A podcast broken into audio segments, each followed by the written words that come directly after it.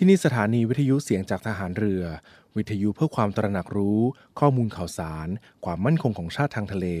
รายงานข่าวอากาศ และเที่เวลามาตรฐาน จากนี้ไปขอเชิญรับฟังรายการ ร่วมเครือนาวีครับ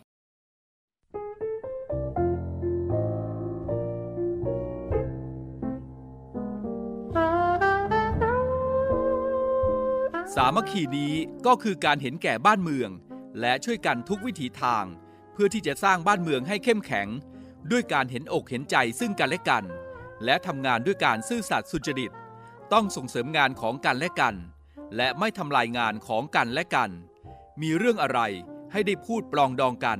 อย่าเรื่องใครเรื่องมัน และงานก็ทำงานอย่างตรงไปตรงมา นึกถึงประโยชน์ส่วนรวม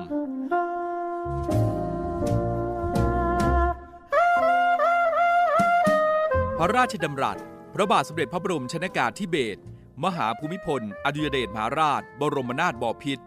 พระราชทานในพิธีประดับยศนายตำรวจชั้นนายพล เมื่อวันที่ 15 มกราคม พุทธศักราช 2519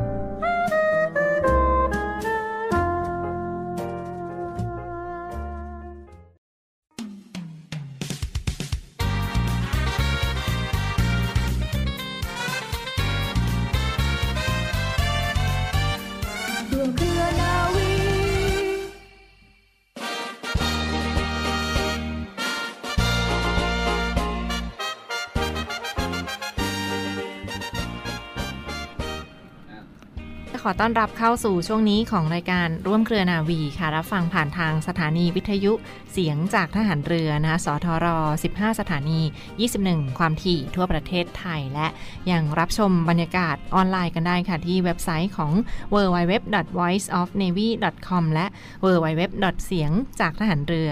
.com รวมทั้งฝากกดติดตามช่องทางของ Facebook Fanpage เสียงจากทหารเรือและเครือข่ายจากกองทัพเรือรอยันไทยเนวีกันด้วยนะก็มีข่าวสารอัปเดตมาฝากคุณฟังกันเช่นเคยค่ะ วันนี้ปูมค่ะนาวโทหญิง จิรัชยาศรีอรุณค่ะสวัสดีครับ โอครับพันจ่าเอกกิตมพลชัยบทครับค่ะปูมกับพี่โอก็เช่นเคยมีข่าวสารมาฝากคุณฟังกันต่อเนื่องดูแลกันไปตลอดทั้งรายการในช่วงนี้นะกับร่วมเครือนาวีค่ะ ช่วงนี้ค่ะพี่โอคะเราก็มีพยากรณ์อากาศมาฝากกันค่ะเรียกได้ว่าก็เป็นใกล้เข้าสู่ฤดูหนาวหรือว่าบางพื้นที่อาจจะมี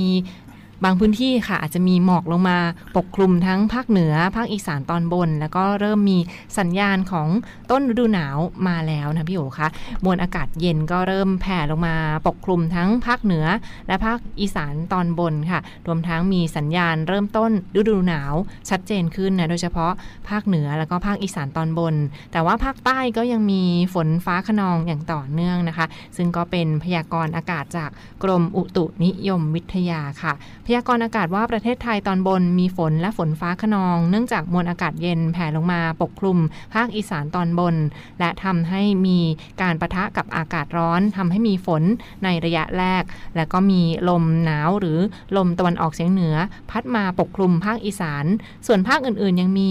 ลมแปรปรวน และก็มีฝนฟ้าขนองในบางพื้นที่ค่ะ และภาคใต้ค่ะก็มีฝนตกหนักในบางแห่งในช่วงระหว่างนี้ และต้องระวังฝนตกหนัก โดยเฉพาะฝั่งอ่าวไทยคลื่นลมทะเลอันดามันและอ่าวไทยมีคลื่นสูงประมาณ 1 เมตร และบริเวณที่มีฝนฟ้าขนองคลื่นสูงมากกว่า 1-2 เมตร จึงขอให้ชาวเรือเดินเรือด้วยความระมัดระวัง แล้วก็หลีกเลี่ยงการเดินเรือในช่วงที่มีฝนฟ้าขนองกันด้วยค่ะ นี่ก็เป็นพยากรณ์อากาศจากกรมอุตุนิยมวิทยาในเบื้องต้นค่ะพี่โอคะก็เริ่มเข้าสู่ฤดูหนาวกันนะคะ ก็จะเรียกได้ว่าช่วงนี้เป็นช่วงเขาเริ่มเข้าสู่ปลายฝนต้นหนาวค่ะก็อากาศเริ่มมีอากาศเย็นลงเนี่ยก็รักษาสุขภาพกันด้วยนะครับ ใช่ส่วนค่ะใครที่จะวางแผนจะไปเที่ยวที่ไหนก็อ่าอ่าน่าจะเริ่มแบบเป็นฤดูท่องเที่ยวค่ะทางเหนือกันละรับใช่ค่ะผมช่วงนี้ก็ใกล้หน้าหนาวก็หันมาส่วนใหญ่คนก็จะสนใจไปเที่ยวทางตอนบนของประเทศไทย ตอนนี้กำลังเป็นที่นิยมก็คือ กางเต็นท์ค่ะอ่ากลุ่มกางเต็นท์เนี่ยเริ่มเข้าเริ่มบูมกันมากแล้วครับค่ะพี่โอเคยไปกางเต็นท์หรือว่าไปเที่ยวที่ไหนเป็นพิเศษแล้วประทับใจเป็นพิเศษไหมที่ผ่านมาค่ะ เคยกางเต็นท์ก็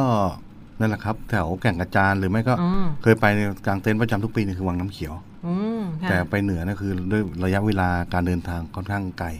ใช่เราเลยค่ะแบบเวลาน้อยเราใกล้ ๆ ดีกว่าเอาใกล้ๆไว้ก่อนนะก็ใช่ยิ่งช่วงวันหยุดยาวบางท่านอาจจะชอบ คลึกครื้นหรือว่าถ้าบางท่านชอบสงบสงบก็อาจจะไปเที่ยวกันก่อนช่วงหยุดยาวแล้วก็ใช่วางแผนกันดีๆ กันครับด้วยในช่วงนี้ค่ะ และมากันที่สถานที่ท่องเที่ยวอีกหนึ่งอืมที่ค่ะไม่ใกล้ไม่ไกล กรุงเทพมหานครค่ะพี่โอคะเห็นว่าเป็นพระราชวังเดิมนะหรือว่าพระราชวังกรุงธนบุรี ซึ่งก็อยู่ไม่ใกล้ไม่ไกลกับกองบัญชาการ เป็นที่ตั้งของกองบัญชาการกองทัพเรือด้วยค่ะ ท่านใดที่สนใจจะเที่ยวในกรุงเทพก็ลองแวะมาชมกันได้ ซึ่งเขาก็เปิดให้เข้าชมฟรีกันด้วยในช่วงปลายปีนี้นะคะพี่โอคะมีรายละเอียดเป็นไงบ้างค่ะ ครับก็ขอเชิญทุกท่านนะครับ เที่ยวย้อนรอยกรุงธนบุรีครับ พระราชวังเดิม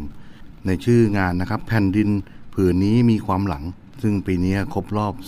256 ปีนะครับค่ะซึ่งมูลนิธิอนุรักษ์ โบราณสถานภายในพระราชวังเดิม กองทัพเรือนะครับร่วมกันแล้วเปิด พระราชวังเดิมครับ พระราชวังหลวงแห่งกรุงธนบุรี ให้ประชาชนทั่วไปได้เข้าเยี่ยมชมนะครับ ตั้งแต่วันที่ 16 ถึง 28 ธันวาคม 2566 เป็นเวลาถึง 13 วันนะครับค่ะซึ่งสำหรับในปีนี้ครับ วันที่ 28 ธันวาคมเนี่ย เป็นวันปราบดาพิเศษกเสด็จขึ้นครองราชย์เป็นพระมหากษัตริย์ แห่งกรุงธนบุรีศรีมหาสมุทรนะครับ ก็ครบรอบ 256 ปี ไม่มีท่านไม่มีเราไม่มีเงา ไม่มีแผ่นดินอยู่ทุกวันนี้นะครับค่ะก็ขอเชิญชวนนะครับ เชิญชวนประชาชนทั่วไปนะครับ เที่ยวพระราชวังเดิมมาได้ครับ ค่ะเรียกได้ว่าก็ช่วงปลายเดือนธันวาคมนะ16 ธันวาคมถึงวันที่ 28 28 ธันวาคมใช่ค่ะก็ครับเชิญชวน ซึ่งปกติเขาจะปิดนะก่อนที่จะมาเยี่ยมชมดังนั้น ช่วงนี้เขาก็จะเปิดให้เข้าชมฟรี แล้วก็เดินผ่านเข้าออกได้โดยก็มีทั้งประตูในส่วนของกองบัญชาการกองทัพเรือ แล้วก็ประตูทางฝั่งวัดอรุณด้วยนะใช่ครัคะบก็ปกติเนี่ย จะเราจะเข้าไปเยี่ยมชมเนี่ย หรือว่าค่ะมีคณะไปเยี่ยมชมเราจะต้องทำหนังสืออ่าถึงอย่างน้อยสองอาทิตย์เลยนะครับสองใช่สัปดาห์ค่ะเนี่ย แล้วก็ต้องเสียค่าบำรุงสถานที่ด้วยผู้ใหญ่ค่ะหนึ่งร้อยบาท เด็กห้าสิบาท แต่ช่วงระหว่างวันที่สิบหกถึงยี่สิบแปดธันวาเนี่ยเข้าชมฟรีครับทุกปีนะครับใช่ก็ค่ะไปเยี่ยมชมโบราณสถานที่มีความเกี่ยวข้องกับประวัติศาสตร์ของชาติไทยกันค่ะได้ครับ ค่ะเรียกว่าก็มีความสวยงาม แล้วก็เป็นพระราชวังเก่ากันด้วยนะในสมัยของกรุงธนบุรีน้องๆ เยาวชน หรือว่าคุณพ่อคุณแม่ ผู้ปกครองท่านใดที่สนใจจะพาบุตรหลานมาไหว้พระแล้วก็ลองแวะเข้าไปชมกันได้ พระราชวังเดิม หรือว่าพระราชวังกรุงธนบุรีกันในครั้งนี้ซึ่ค่ะงหลายๆ คนอาจจะรู้ค่ะรู้จักพระราชวังเดิมหรือว่าเส้นทางการเดินทางมาเยี่ยมชมอะแต่ที่พิเศษนะครับคือทันสมัยเอ่อแบบค่ะจะทันใจรวดเร็วทันใจก็คือ รถไฟใต้ดินนะครับ MRT นะครับอืมลงที่สถานีอิสรภาพเนี่ยทางออกซอยอิสรภาพ 34 นะครับ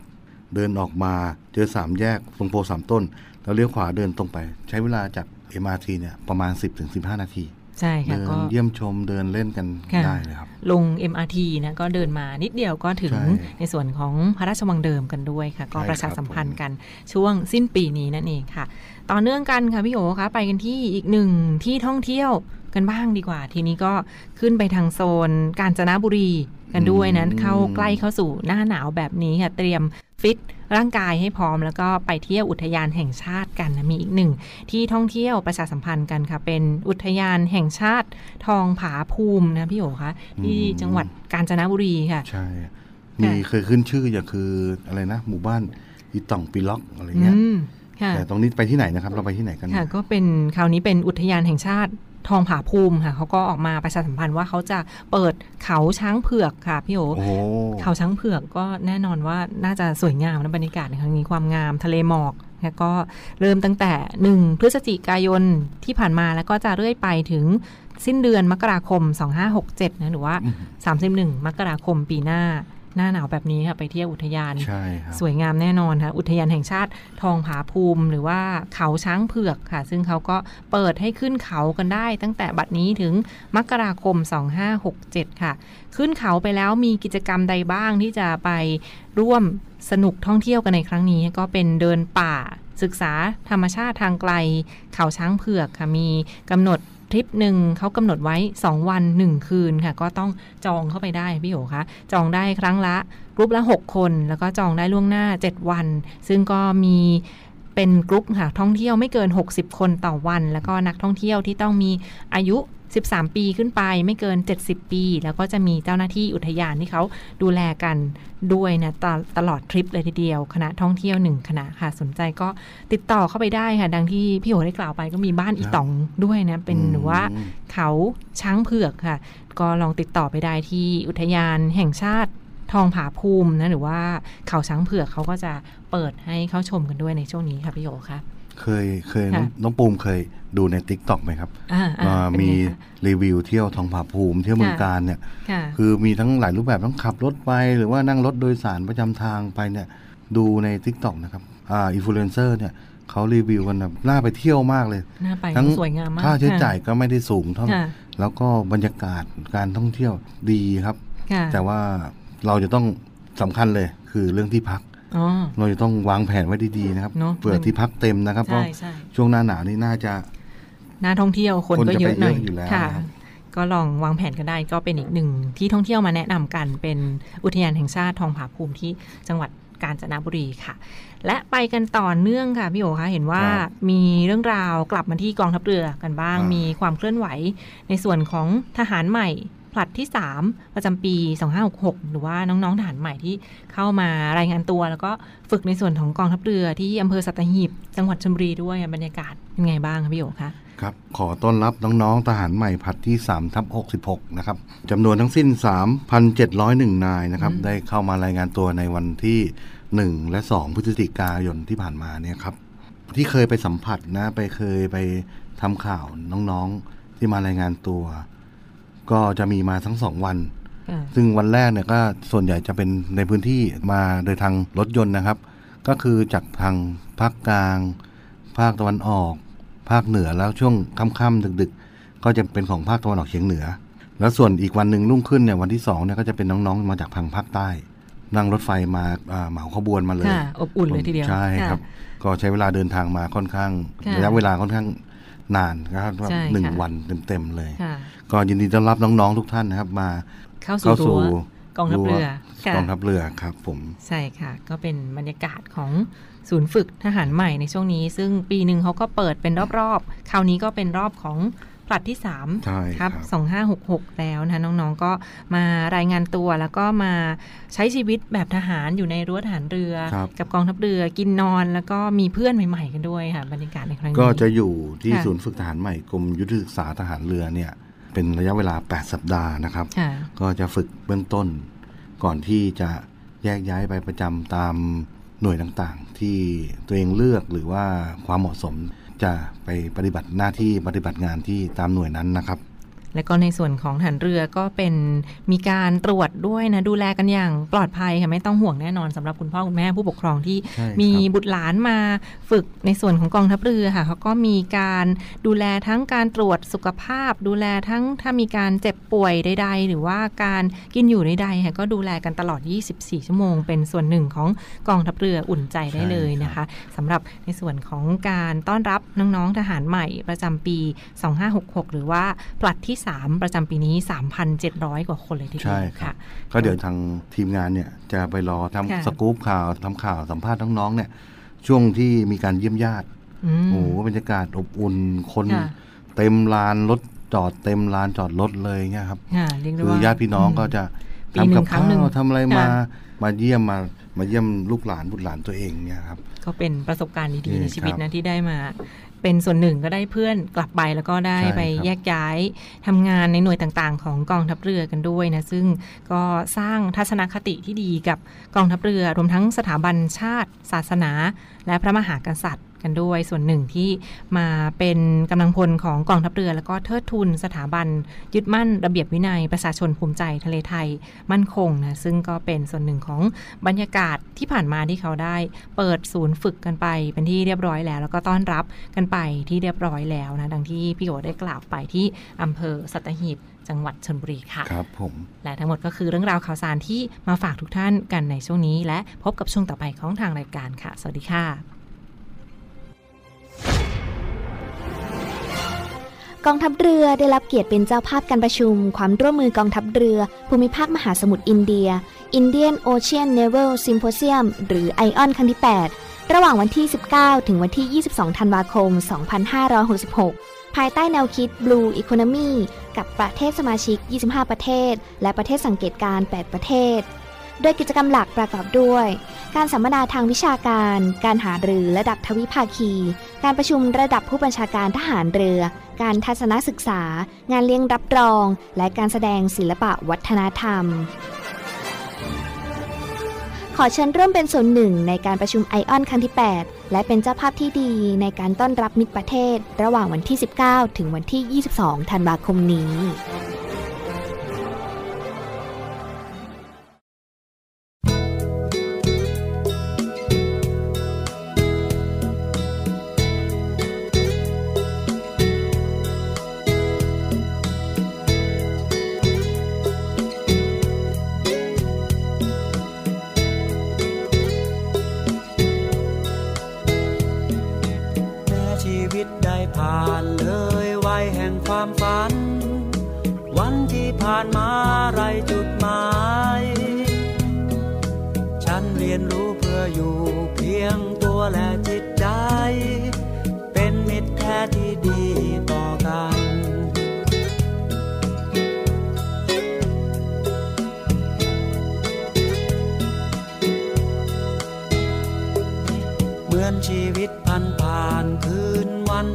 เปลี่ยวเงา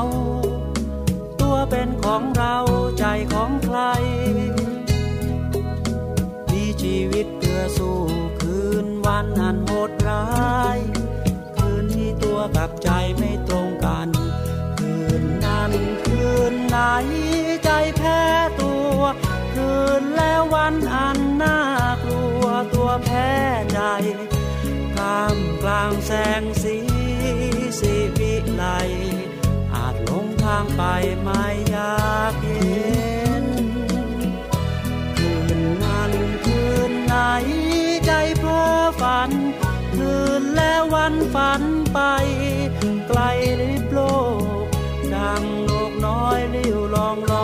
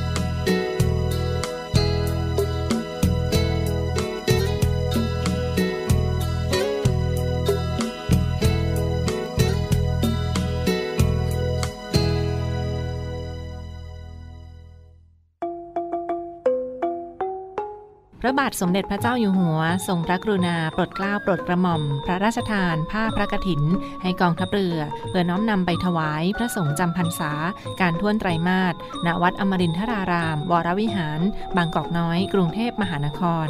ในวันพฤหัสบดีที่ 16 พฤศจิกายน 2566 เวลา 13 นาฬิกาเป็นต้นไป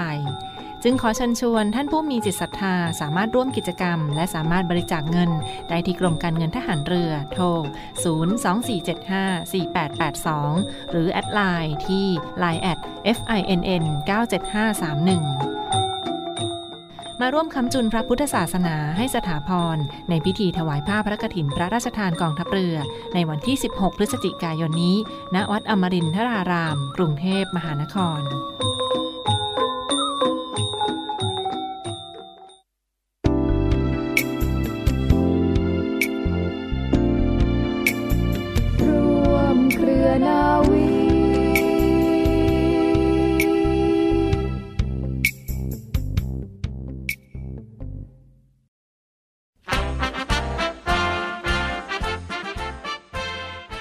ทหารเรือในอดีตวันนี้ค่ะ ขอนำท่านผู้ฟังทุกท่านนะคะ ไปพบกับเรื่อง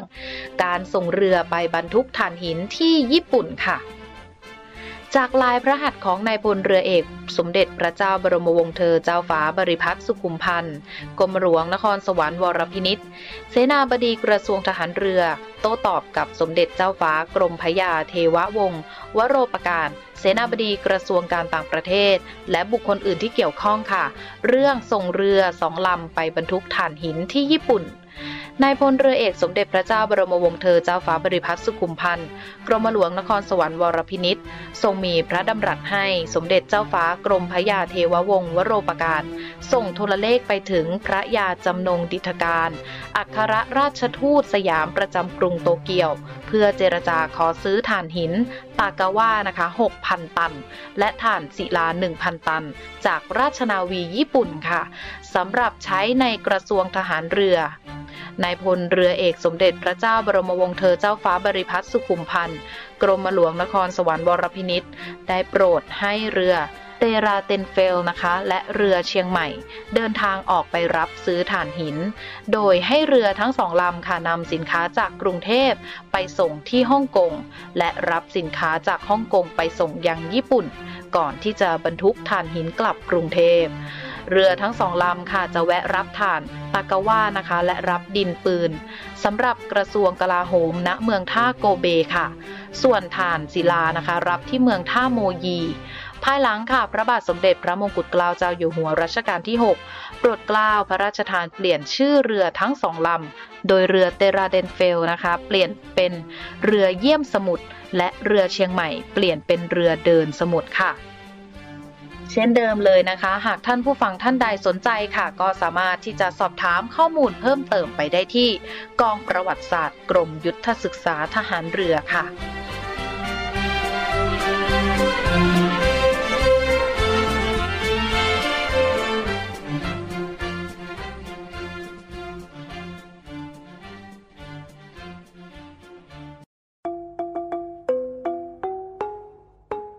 ขอเชิญร่วมบุญร่วมกุศล ในงานกระถินสามัคคีกองทัพเรือ วัดปากคลองมาขามเท่า จังหวัดชัยนาทประจำปี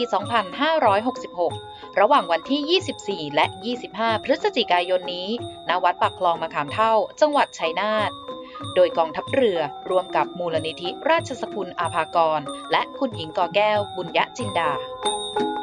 ท่านผู้มีจิตศรัทธาสามารถร่วมบริจาคเงินได้ที่ กรมการเงินทหารเรือ ชื่อบัญชีกระถินสามัคคีกองทัพเรือ วัดปักคลองมะขามเท่า ธนาคารทหารไทยธนาชาติ เลขที่บัญชี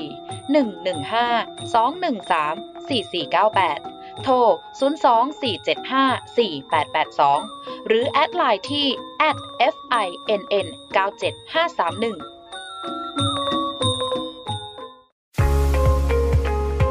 พบกับอีกหนึ่งช่องทางในการติดตามรับฟังสถานีวิทยุในเครือข่ายเสียงจากทหารเรือทั้ง 15 สถานี 21 ความถี่ ผ่านแอปพลิเคชันเสียงจากทหารเรือ ในโทรศัพท์มือถือระบบ Android